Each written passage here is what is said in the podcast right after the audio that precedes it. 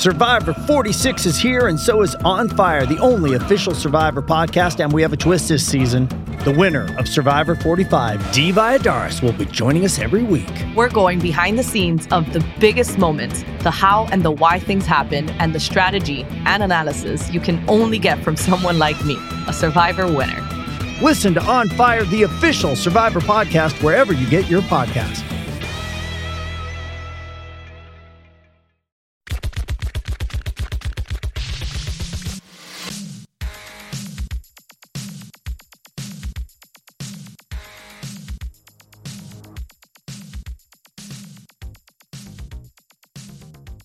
Hey everyone, welcome to Pink Shade with Erin Martin. It is time to talk about Married at First Sight, the nightmare that many women are living through this season with the dudes they've been set up with, otherwise known as sociopaths. Less than half of these women are living their best lives. In fact, some of them might end up murdering their spouses, and no jury in the world would convict them. Kirsty Moore from Reality TV and Me, our Aussie friend, is here to recap it with me. Hey, Kirsty. Hello. I wanted to say on that murderous topic, Look, I I don't know if you've heard, but I've been researching. There's this condition, which, of course, I just so happen to have. It's a hormonal condition called PMDD, premenstrual dysmorphic disorder, which is a very sexy name. Just add it to the list of, ways that my body is trying to kill me. And we did mention that we were going to get into some medical ailments this week. So this can be it. Yes, here we go. I'm kicking us off straight away. Perfect. Look, women have killed their husbands on this and gotten off on trial because it is such an extreme hormonal change that it really registers as insanity. So, look, I'm just putting it out there to these women. Maybe just, chat with your GP, make sure you have a good relationship, set it up now so that it's in the record when, you eventually do strangle your husband to death, because no one would blame you, but it's nice to have that on the record. Right. When the time comes to grab Zach by his poof of hair on top of his head and bash his skull into the stone wall behind his wine glass, you will need an excuse. Yeah, and look, all power to you, but it's always good to have a backup plan just in case people haven't watched the show. We're here to advise, if nothing else. Yeah, right? Yeah, that's that. As well as being armchair psychologists, I'm here to give legal advice. You're welcome to hit me up, everyone, in DMs. Oh, my gosh. Before we get into the American version, which is, of course, what we're recapping right now, I want you to tell people what you're doing with Australian Married at First Sight, because you indeed are covering it. You've got a new logo. You've got a fresh look. Got a hottie patati picture on your podcast logo now. And you guys, if you're not subscribed to Reality TV and Me with Kirsty Moore, go over and subscribe, because she is going to be covering her version. Yes, indeed. Yes. So tell people about that. So Married at First Sight Australia had just started last week. My first episode is up now with our entertainment journalist, Jacques Peterson. He's a super fan. I'm a super fan. It is, look, if you think this shit is wild, this is next level. There are 6 couples to start with. And then we add I think 3 more couples down the track. It is wild. Really? I don't know. It's like a totally different structure. They all sort of live together in this bachelor-esque mansion. Right. So there is absolute potential for everyone to be sleeping with each other's partners, which is, I cannot wait for that to occur. This is the thing about Australian Married at First Sight. And I've heard in previous seasons, they pushed it a little too far. They almost ask you what your perfect match is and then do the opposite on purpose. No. This season, I know, it's cruel. It's a cruel, cruel world, but great television. It's great. It sounds like fantastic television. They do still pretend that they've followed the experts' advice, but it is, it's really obvious that they're just trying to push buttons. They have scaled it back a little bit this season, but it's still absolutely insane. Not one of these women has their real birth face. All the matches are just crazy. Birth face. Their birth. No one has their birth face. Not that I'm sure. Oh, Lord, amazing. I'm just picturing a fully grown woman with a baby face now. So that's creepy in itself. Me too, but I'm also picturing like every housewife from every city that's ever lived, and none of them have their birth face. Mm-mm. But the scary thing is, and they've just, this week is coming out, one new couple is getting married. She's 25, and I swear to you, I thought she was 40. This is a Lala-esque kind of, she's beautiful, but she's had so much work done that it has just aged her. At the altar, somebody from the audience screams out, "Oh, she's so much more attractive than you," to the groom. It's so uncomfortable. Everyone's just open with how disgusted they are with their partners. Then she turns around when she finds out he's got some money in the bank. So, look, it is going to be a wild ride. We've got our first lesbian couple. Jacques, actually, who I covered the first episode with, he applied and he got really far in the process, and he was going to be Australia's first gay couple, but ended up not being. They couldn't find him a match. Poor Jacques, single tear. Oh, now this is the co-host you're working with sometimes to cover the show. Yeah. Amazing. So not only were you recruited at one point, so was he. So you're looking into the face of the destiny, the sliding doors universe that you avoided. Both of you. Yeah, but see, you know, I've told you before, I applied because I was in a really dark place in my life, and I'm thankful I didn't get on. But he was just doing it for fun. He's like, yeah, I believed in the process. I'm like, what are you saying? You watch the show. You know that it was just going to be torture. Oh, my God. Oh, so he's coming from a different place. It's great. You've got to tune in. Okay. I'll be covering it weekly. It's on four to five nights a week. It's absolutely insane. So I'm doing a kind of a Cliff's Notes rundown version once a week. You know, there's lots of repetition and stuff like that. So, look, it's really fun. It takes over the whole of Australia. It's even in the news. I mean, slow news day, I guess. But it's really great. Jump on board. If you follow us here, you'll enjoy it. It's going to be a riot. I can't wait. You know what? And I'll guest host with you at one point when I watch enough of it. Yes! We'll do a crossover, and I'll come over with you on Reality TV and Me, and I will talk about your show, because I'm going to watch it through. There are a series of websites that you can watch the Australian version, you guys, and people have been posting them. There's many different threads going on the Pink Shade with Erin Martin Facebook group. So if you come over and join our group, you can see where people are posting like, okay, you can watch the Australia version here. I'm going to try to find what someone listed there as the best one, or maybe a couple of them, and I'll link them up in the show notes so that you guys can just hit those websites up and watch them. You know, I don't know that anyone's going to be invested 4 nights a week, but knowing me and how addicted I get to basically everything I like a little bit of, I like a lot of it. I can see myself like big brothering it and watching a lot of it, you know, just binging it maybe at the end of the week. So I'm glad you're covering it. Yay! If you can't get the episodes as well, or you can't watch, you know, 5 hours of these insane people in a row, which, you know, look, everyone's human. You got to sleep at some point. But there's this guy called James Weir. I think that's his name. Look him up on Facebook. He does like 10-minute recaps of each episode. Ooh. And he's brilliant. Yeah, he covers like all the hot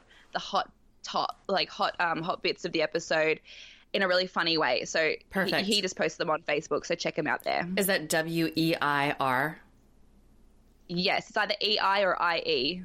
We don't even know. You guys are going to have to type it yourselves. Try it out. You let us know what happens. Okay, awesome.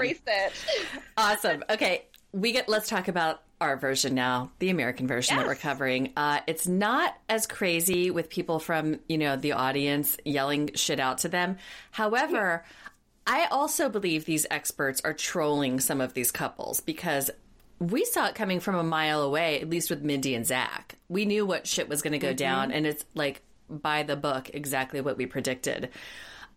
Brandon and Taylor, our first impressions of them, it has gotten 100 times worse than I could have ever predicted, but it's basically the same issue we saw from the beginning. He does not like being with someone who outshines him. he's also absolutely insane. Like, he needs to go get some therapy big time. It's not just that he's with the wrong match. He doesn't belong with any woman, in my opinion. Like, he doesn't belong with another human.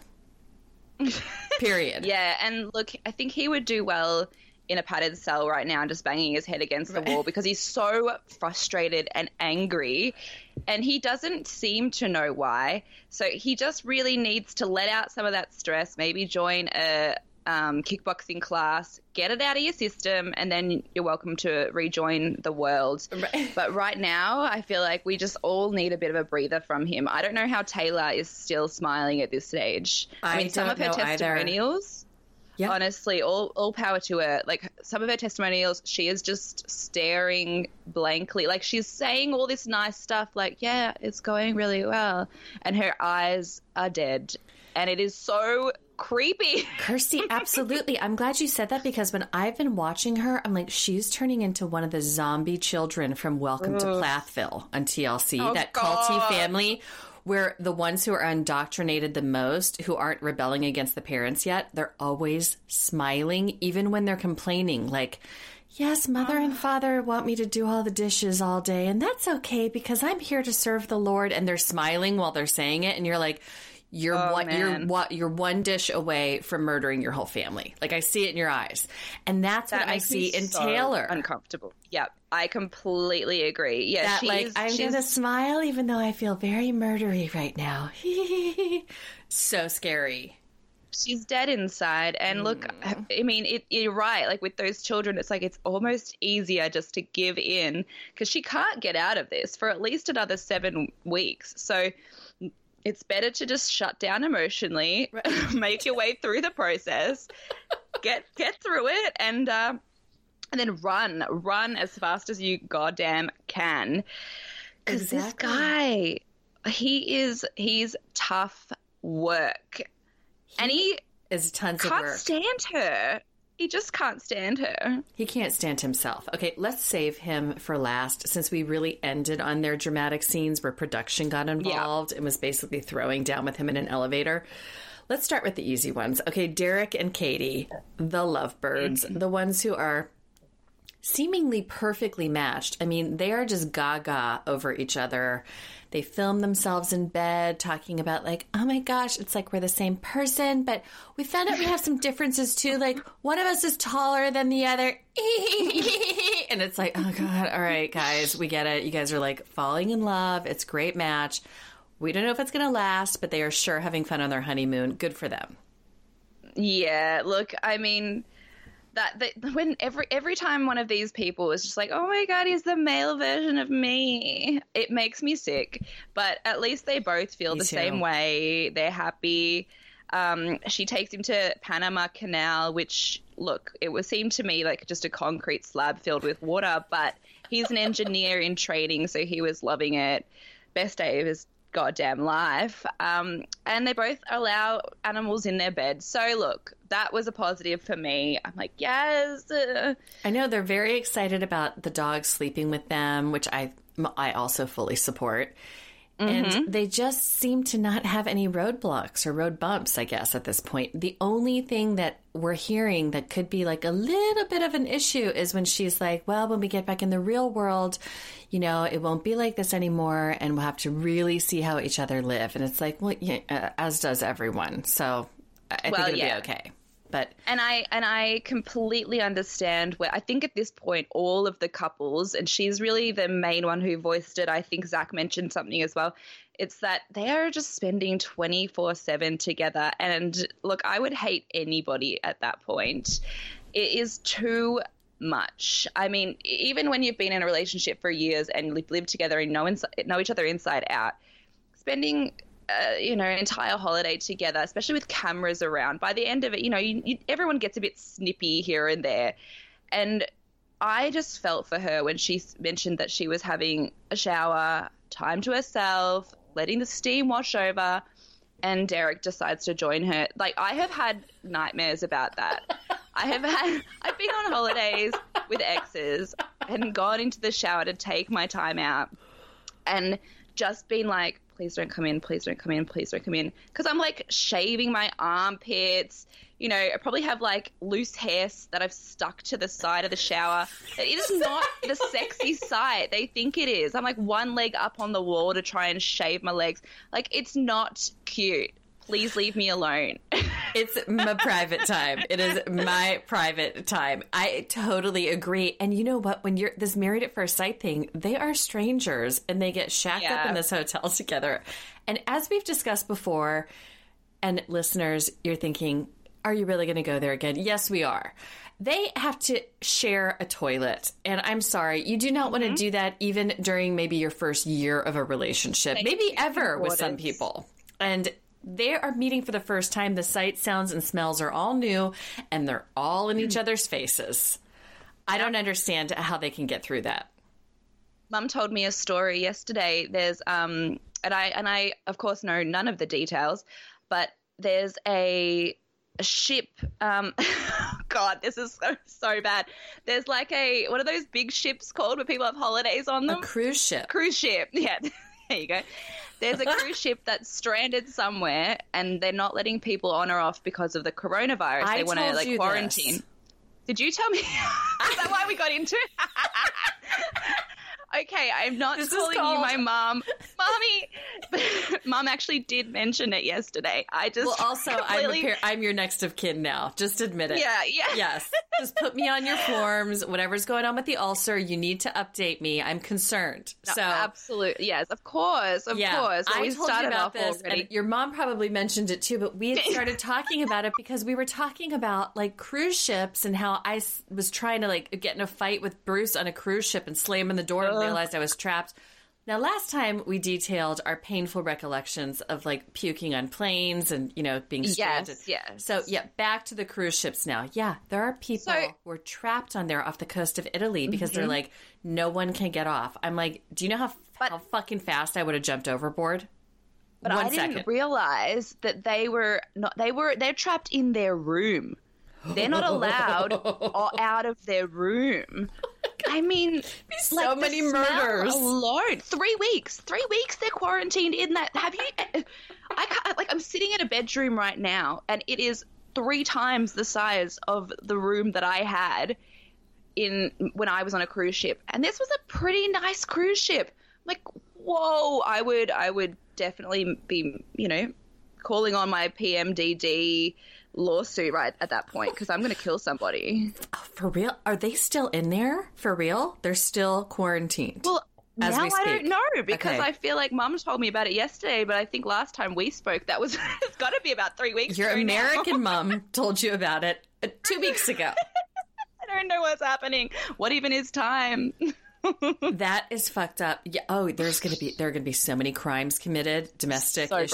Gross. Oh my! I can't even conceive of being trapped in a cruise ship room with my husband for 3 weeks because a virus had broken out. I mean, how are they even getting food?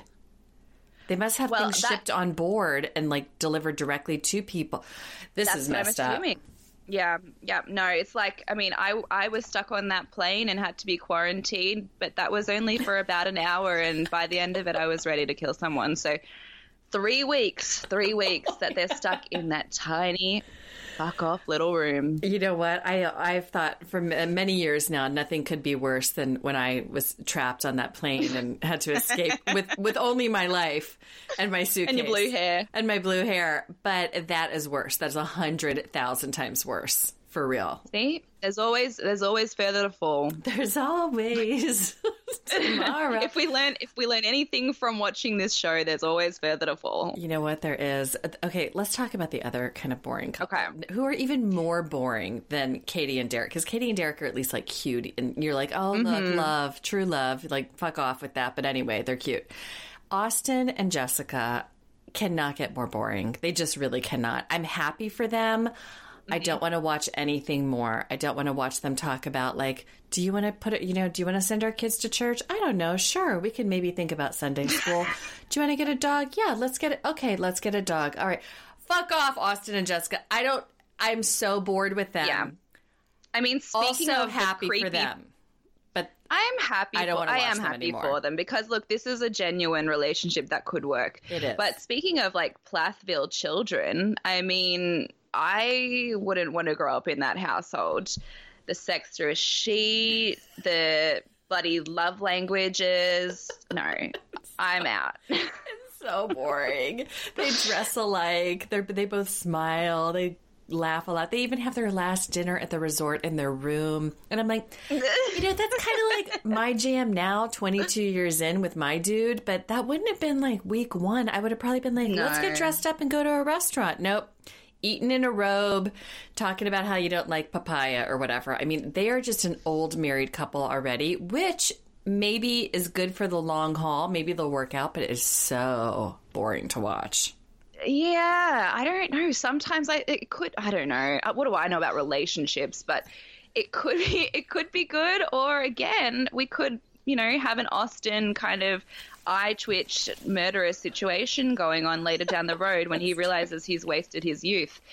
So, look. That's true. He does have the overbearing mom. So I think things are going to spice up and get a little more dysfunctional with them. Not that I wish that on anyone, but you know what? I do like to be entertained by my reality trash TV. So I think it will spice up a bit when they get back home and mom becomes overbearing. So I have a question about when they go home, in inverted commas. Do they have an apartment like paid for by production, or are they moving into one of each other's houses? How does this work? So it's morphed and changed over the years. It used to be that they would look at each other's places of residence and they would decide which one to move into. And it was always just such a shit show and a power struggle right away. But they would decide. Now it is that they get a brand new apartment where they temporarily move in, paid for by production for the duration. Right. Yeah. So that's a good idea. It is way better, but it was always interesting before because, you know, someone had to like haul their crap over to the other person's house, and then it would be all about like, this is my place and blah, blah, blah. And so, you know, we do want drama, but they do put them in a neutral location now. So that's what's going to happen. Okay, so yeah, it's more about the relationship because moving it in is. General, and you know, I've just moved this week. You did? You just moved. Congratulations on rehoming yourself and your pets. It's so beautiful. I love my little corner of the world. I haven't got Wi-Fi, so I spend little to no time there, but I didn't realize how. I thought I was kind of like, you know, this easygoing, like easy breezy hippie chick. No, I'm so tightly wound. I'm like, I need my shows. I can't talk to my internet friends. So, otherwise known as my real friends. Otherwise known as my American mom. I have to let her know how the ulcer is going. How my internal organs are going. Seriously, you have to keep me updated because I worry over here. All right, so let's move on from these two just watching. Yeah, paint that's dry literally couple. About it. That's it. Yeah, that's all we get. Mika and Michael. Okay, I have new thoughts on them this week, and I'm going to float them out to you. I think Mika has blown this situation up a little more than I originally thought. I thought Michael was mostly the bad guy before and that she was just speaking the truth. And now I'm thinking, I think it takes herself and life so seriously that she is so rigid and hardly has room to consider the nuances of conversation because she is really showing herself to be, like, with all the rules she's giving him and how she just never even cracks a smile. I mean, this woman hardly ever smiles. She's showing herself to be a very tough customer. Yeah, I completely agree. And she is just, like, while I was watching it, I just felt like, oh, she is draining the life out of me. She's like one of those happiness vampires. And I was like depressed through the screen. She is, right. It was exhausting to watch. And I felt for him because, look, we don't know what happened, but I agree. I think I think I said this from the start. She misinterpreted and then never gave him a chance to explain, and it just got bigger and bigger and bigger, and she's shut down emotionally. Like, every now and then she'll be like, yeah, I still want to work on the marriage, but she doesn't. She hates him. He's very resentful of her. It's just building. You could cut the tension with a knife. I mean, even just putting a pillow fort and making him sleep in a robe, like in bed, like that is I don't know. It's like I get what she's doing, but it's it's harsh. Like, it's no way to start building even a friendship. I know. And so they're kind of like restarting at this point. And that's why they didn't go on the excursion with the other people. You know, they all go on the water and float on their noodles. Zach's hair does not get one hair out of place while he's literally floating in the ocean.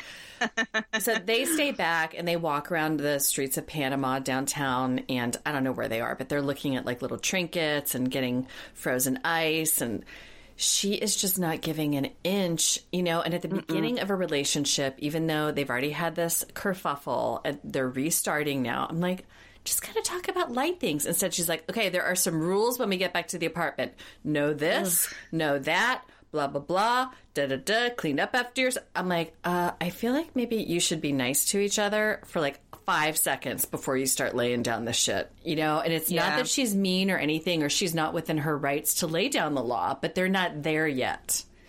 Exactly. No, I think this match is just not going to work. I think I think you're right. I think maybe she's had to and she's called Miss Ambitious. I think she's had to work really hard for everything in her life, and she's been successful in business that way. And maybe she thinks that that's how you get a successful relationship, but you can't train a man in the same way that you build a business. So I don't think these two are going to work out. That's I just feel like that the resentment between them it's palpable. It's too much at this stage. It's too much. It's so uncomfortable. I mean, if a third person, the camera crew is probably uncomfortable walking around with them. They're probably like, oh, fuck, I gotta film these two walking around. Like, it makes me nervous. It was so awkward. I love that. It was so awkward. It really was terrible. Okay, Mindy and Zach, let's talk about the real terrible twosome here. Okay, Mindy and Zach. Mindy deserves a full do-over. This is reminding me straight up of Kate and Luke from 2 seasons ago. If anyone saw that, give me a shout out. Do you guys remember this situation? Luke told Kate right away on their honeymoon, I'm not attracted to you. And when the first time they kissed, he said, I feel dead inside and I feel nothing. These are the things he said to her. Yeah. God, help. Uh-huh. Jesus, take the wheel. Yeah. That is so upsetting. Yeah. No. On camera, he was all about like talking in circle, just like Zach. He was a different version of Zach. He was the hipster version of Zach. He had, like, the beard and the haircut, and he probably, like, drank craft beers. And I was like, fuck off. I wanted to kick him in the face every day. He was the worst. Zach is acting just like that, where he's trying on cameras to be like, well, you know, blah, blah, blah, blah, blah, blah, blah, blah. Even when Zach is with the guys on the beach, I love how Derek just straight up calls him out. It was like, no one understands what Zach is saying. He doesn't make any sense. He just talks in circles. He's just full of shit. He's not attracted to his wife. It's obvious. Why doesn't he just come out and say it? Go, Derek. What a guy. I know. And look, honestly, it said everything to me when Mindy and Zach were filming in bed, and I think she was holding the camera, and Zach does what I do whenever I'm Skyping with anybody or talking on video chat. He just stares at himself the entire time. Right. And I do it to make sure I don't have a double chin or dark circles under my eyes, which I always do. Yeah. But he was just like, God, I'm beautiful. I know. Not listening to a word she was saying. He's like, wait, is my hair out of place? No, he touches his own hair more than she touches her hair. He is the absolute diva. He is very interested in what he's going to get out of this show, and he is so pissed off he has to do it with her. And he has to pretend to be a nice guy on camera, which you can see is killing him. It's killing him. It's total struggle town. Oh, my God. He is trying so hard to be like, well, you know, blah, yeah, well, it can grow. You know, attraction can grow. And I've just never been in this situation before. It's like, shut the fuck up, Zach. Just be real. And she is getting so pissed. Right? Yeah, well, I'm glad she's finally come out. She's like, you know, I've been trying to give him a chance, which she has. She's been delightful. She's given him more than enough. And she's like, but the guy's a dickhead. Like, I know. Yes, she finally says it. I'm so glad. Oh, he's the worst. And when they were on the bus and babies came up, Zach, his body, it's like I felt like I was reading you know, like Time Out magazine or one of these like cheapy magazines that berates celebrities. They were just like, oh, well, analyzing his body language. He was red in the face. He was leaning as far away from her as possible. And he was just like, it was trying not to vomit, and she's like, ah, we're not quite there yet. Oh, it was so awkward. The look of fear on his face. I mean, truly, here's a timely reference for all of you kids who were born about 45 years ago, like I was. He looked like what was going to happen to him was at the end of Raiders of the Lost Ark. Hello, 80s movie, when the guy's face melted clean off. You know what I mean? Like, melted right off of his bones. Because he had that, like, gaunt eye thing. I was like, oh, my God, I think his face is going to fucking melt off his skull. He was so upset. He also is pulling extra douchebag moves, as if his, like, classic douchebaggery isn't enough. He's gone and done some extra douchebag things now this week. He is not wearing his wedding ring anymore. He's like, I don't really like jewelry, as he sits there with his puka shell bracelet and watch. It's like, shut the fuck up, dude. We know you wear full-on necklaces with lockets, like, every day. With He's lockets! Like, I don't like jewelry. Mm-hmm, okay. And then he also is apparently saying to Mindy, off camera, I don't really like the term husband. Like, let's not call each other husband and wife. Oh, my God. Mindy, I just want to wrap her up and give her a big hug. I want to cover her in a blanket, make a little Mindy burrito, and just put her in a safe place somewhere, put on some trash TV and tell her it's going to be okay, because she does not deserve it. Like, she is such a beautiful, kind person. There are so many wonderful people that would just, like, fall on their knees to love her, and they give her this Zach sack of shit. Zach. They give her the Zach of shit. He's a complete Zach of shit. I seriously want to go down to, like, the local watering hole, find her, like, a big Midwestern hockey player who loves her figure skating butt, who wants to, like, raise babies with her and thinks she is the most beautiful, precious woman in the world. I just want to give her, like, a good guy who is thrilled with her, because this Zach guy deserves no one. He definitely does not deserve her. Someone needs to strangle him with his nasty ass bracelet and necklace. Talk about him not wearing jewelry. I really want to kick him. I mean, I actually get more angry at him than I get at Brandon, even though Brandon is acting like more of an asshole kind of on camera, because I hate how Zach is trying to come off as the even keeled, the nice guy. Yes. I'm like, oh God. Yeah, exactly. And because some people will buy into that, but it is so obvious that he is just this complete and utter douche canoe. But it's just but at least Brandon snaps sometimes, and we're like, okay, he's a real dick, and that gives me the information to keep my distance. People like Zach, they trick you. They trick you. They trick you with their fakery. Swindle me. And your beautiful hair. Yeah, I know. His poof on his head. I hope his tuft permanently deflates. Clint style. Clint on meth, allegedly, is where I want to see his tuft go. Okay, so Mindy, you know what? When they get back home, it is just going to get worse. And we're here to watch it all, guys. We're here to watch it and recap it. But this is just the beginning of the shit show. I hope Mindy gets her girls, gets in formation, and kicks his ass at some point. But right now, she is just living in kind of hell, you know? Yeah. And Taylor, she's not smiling about it. Mindy's not smiling about it, at least. Taylor is dead inside. She's smiling about it, though. And she is coming to realize that she is living truly with a psychopath. Like, she's going to be moving in with a full-tilt psychopath who not only has mood issues. I mean, she calls him straight-up princess. She's like, he's the princess of the relationship. He's the diva. That ain't good. He also is jealous of her and her Instagram following. I mean, this guy can't get any smaller if he was like a gnat on the ass of the world. He is so trite and small-minded and ridiculous. Yep, you said it, girl. All of that. And look, the fact he keeps saying one thing to the boys, them boys, and one thing to her and to production really makes me sick as well. Unlike Zach, at least we catch some of the nasty moments as well. But, you know, anytime it's like he has to big himself up in front of the guys. Anytime he's in that group, he's like, yeah, we're doing great. Maybe I'll get lucky tonight. And then to production, he's like, yeah, we're just not there yet. We're not going to be – we're not like basically saying – he acts as if he's not attracted to her. I'm like, boy, you should be so lucky. Take a seat. Queen Beyonce is here. I'm like, oh, it just – he – these two make me more anxious than any other couple, because when they go to the houses, the apartment, whatever it is, I'm worried about when the cameras aren't filming what he's going to be like with her. And I just think he's going to be so nasty. If this is what Steph said it before, if this is what he's like on camera, berating her about her Instagram and making her feel like shit, that it's going to be worse behind closed doors. And the thing is, what was I going to say? I always forget my train of thought with him because he just burrows into my brain like a dirty old worm and starts to eat away at my brain hole. I know. I want to have food poisoning all over him, basically. I have so many tracks of how I'm just so unhappy with him that they all just kind of jumble together. And I'm like, I hate you. He gets pissed off at her for taking pictures on the boat.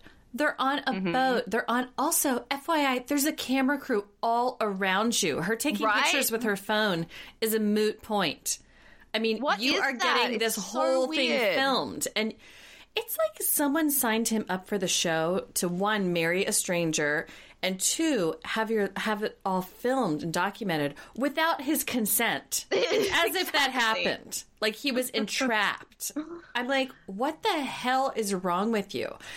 I mean, he is so pissed that anyone is documenting anything. I'm like, you're literally on a reality TV show. Do you know that you're on a reality TV show? Like, Instagram is secondary to that. So she's taking pictures. Of course, she's on a fucking boat. That's what you do. Hello, it's 2020. Like, I know I'm talking about Raiders of the Lost Ark. Like, I'm still living, 40 fucking years ago. But still, I know. I even know it's 2020. That would make some great Insta pics. Then she takes pictures of her food, and he has a freak out fit. He's like, well, I don't know, girls who have big followings and da-da-da. And she tries to actually have this conversation with him. Like, I just like to share my life and, whatever. And she alludes to the fact that she's had past boyfriends who have become jealous for certain reasons that didn't work out. I'm like, okay, this is not that. This is not a boyfriend, first of all. You legally married this motherfucker. Ugh. And number two, this isn't even a jealousy thing about other guys. He is jealous of you. He wants to skin you and wear you as a suit. He is jealous of you being who you are. So true. And especially because how effortless life seems for her. And I'm sure it's not, because she's ended up in this position with this douchebag. But she's beautiful, she's intelligent, and seemingly she just kind of, gets out there and gets shit done, whereas he's this ball of anxiety and he doesn't have enough self-worth to put himself out there in situations, yet somehow he's got this really narcissistic streak.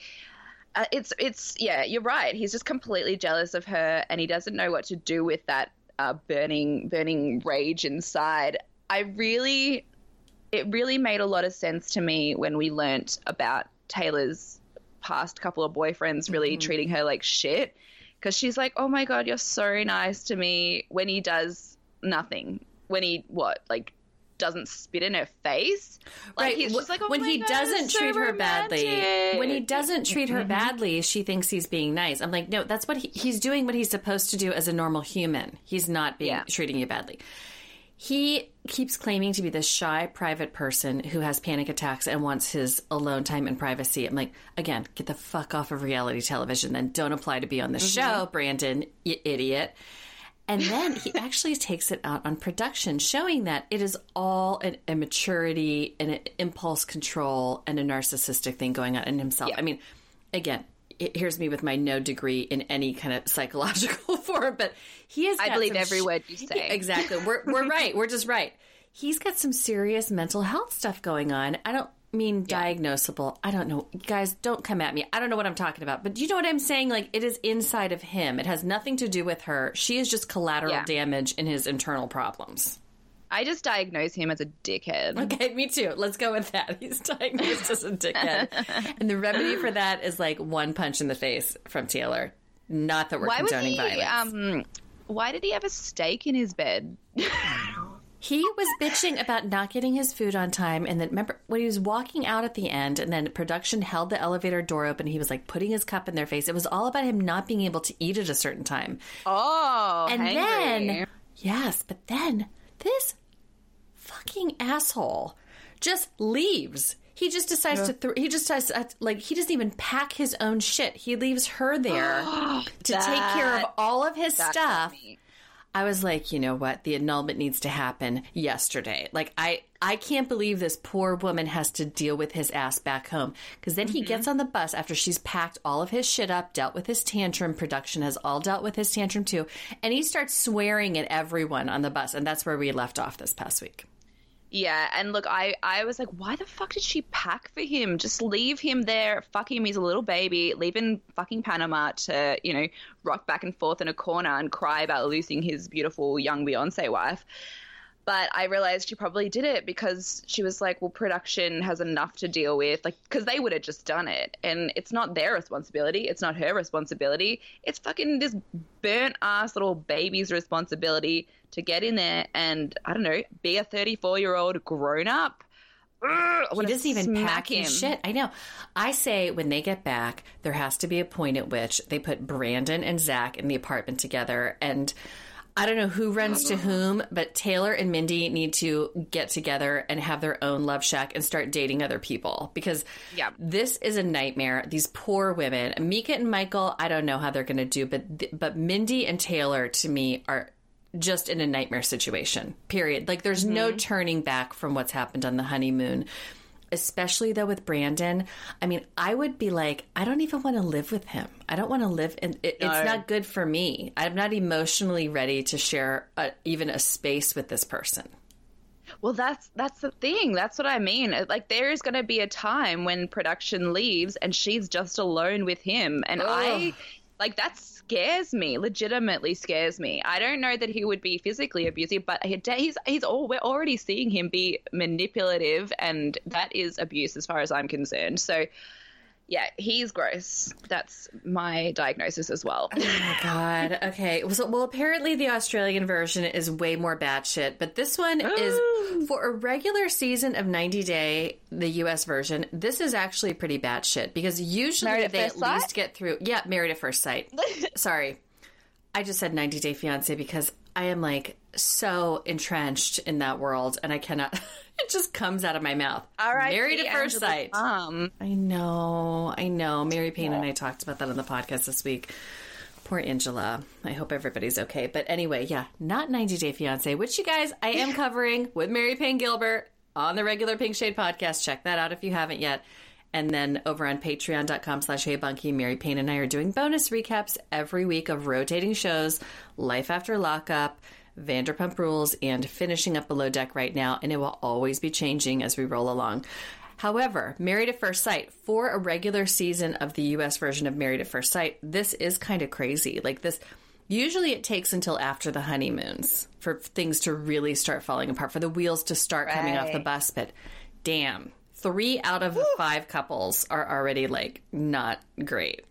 So. Fully toxic. I know. But you know what, guys? We're still going to watch it. And we're going to talk about it. We are just going to keep going. Tell people where they can find you and your podcast, your Instagram, your Twitter. Okay, so I'm Reality TV and Me. That's the name of my pod. So wherever you're listening to this, I'm sure you can find it. iTunes and Spotify and all that business. I've just got a new logo and I love it. So check it out. I'm also on Instagram @RealityTVandMe and Facebook, same name. Or you can find me on my personal Insta @She'sPernicious. You can Google how to spell that. I did. And on Twitter as well. Join me on Twitter because I only have like 2 followers because I just joined up because I'm 80 and I don't know how to use the interwebs. So, yeah, chat to me on Twitter. I'm still working it out. And DM me on Instagram if you have any hot tips on how to survive Maths Australia or how to link people to it, because I want to get as many people watching as possible because it is a shit show. James Weir, and I looked it up, but now I've totally forgotten how to spell his name again, is the guy that does those short recaps. If you can't find it anywhere else, Find him on Facebook. Yeah, it's Weir. Yeah. So okay. He's amazing as well. Okay, I will find him and I'll try to link that up too. And if you guys, if links aren't in the show notes that we, you know, if we can put everything in there, just join the Pink Shade with Erin Martin Facebook page. That's where we're posting links all of the time, and people who are listening are posting things they find. So it's a really fun community. Don't worry, no one in there is mean to each other. If they are, we kick them on right on out. We just are mean to TV people. Mm-hmm. That's what we do. So you can also go to patreon.com/pinkshade if you want to join my bonus episodes only. I'm doing a ton of stuff over there every month, and it's just a variety of subjects. I've been covering all kinds of different documentaries and personal stories, and I do cheap beauty buys from Target. You know, just all of the things that a woman of a certain age are interested in. So doesn't that sound great? Doesn't that sound like a amazing, great mom group? And then you can also follow me at Erin Leah Martin on Twitter and Instagram, and hit up the Taste of Reality store, you guys, because there is some great stuff in there coming every single month. I just looked in there recently, tasteofreality.com. That's where you can find my podcast and any articles that I write or have written. But you can also go to the Taste of Reality store, and there's such good 90 Day Fiancé merchandise in there. And there's also Pink Shade merchandise, and there's tons of Hey Bunkie gear. I mean, who doesn't want a Hey Bunkie beanie? I made Mary Payne wear a hot pink Hey Bunkie beanie almost the entire time when she visited me, and she has never been the same. So, yeah, you can get everything over there. And, yeah, thanks for leaving us a 5-star rating and review. You guys really help us out just by helping spread the word, by clicking the stars and moving on your merry way. And thank you so much, Kirsty. I'll talk to you soon. And prayer hands together for Mindy and for Taylor and maybe for Mika. Mm-hmm. And we'll talk next week. Let us pray.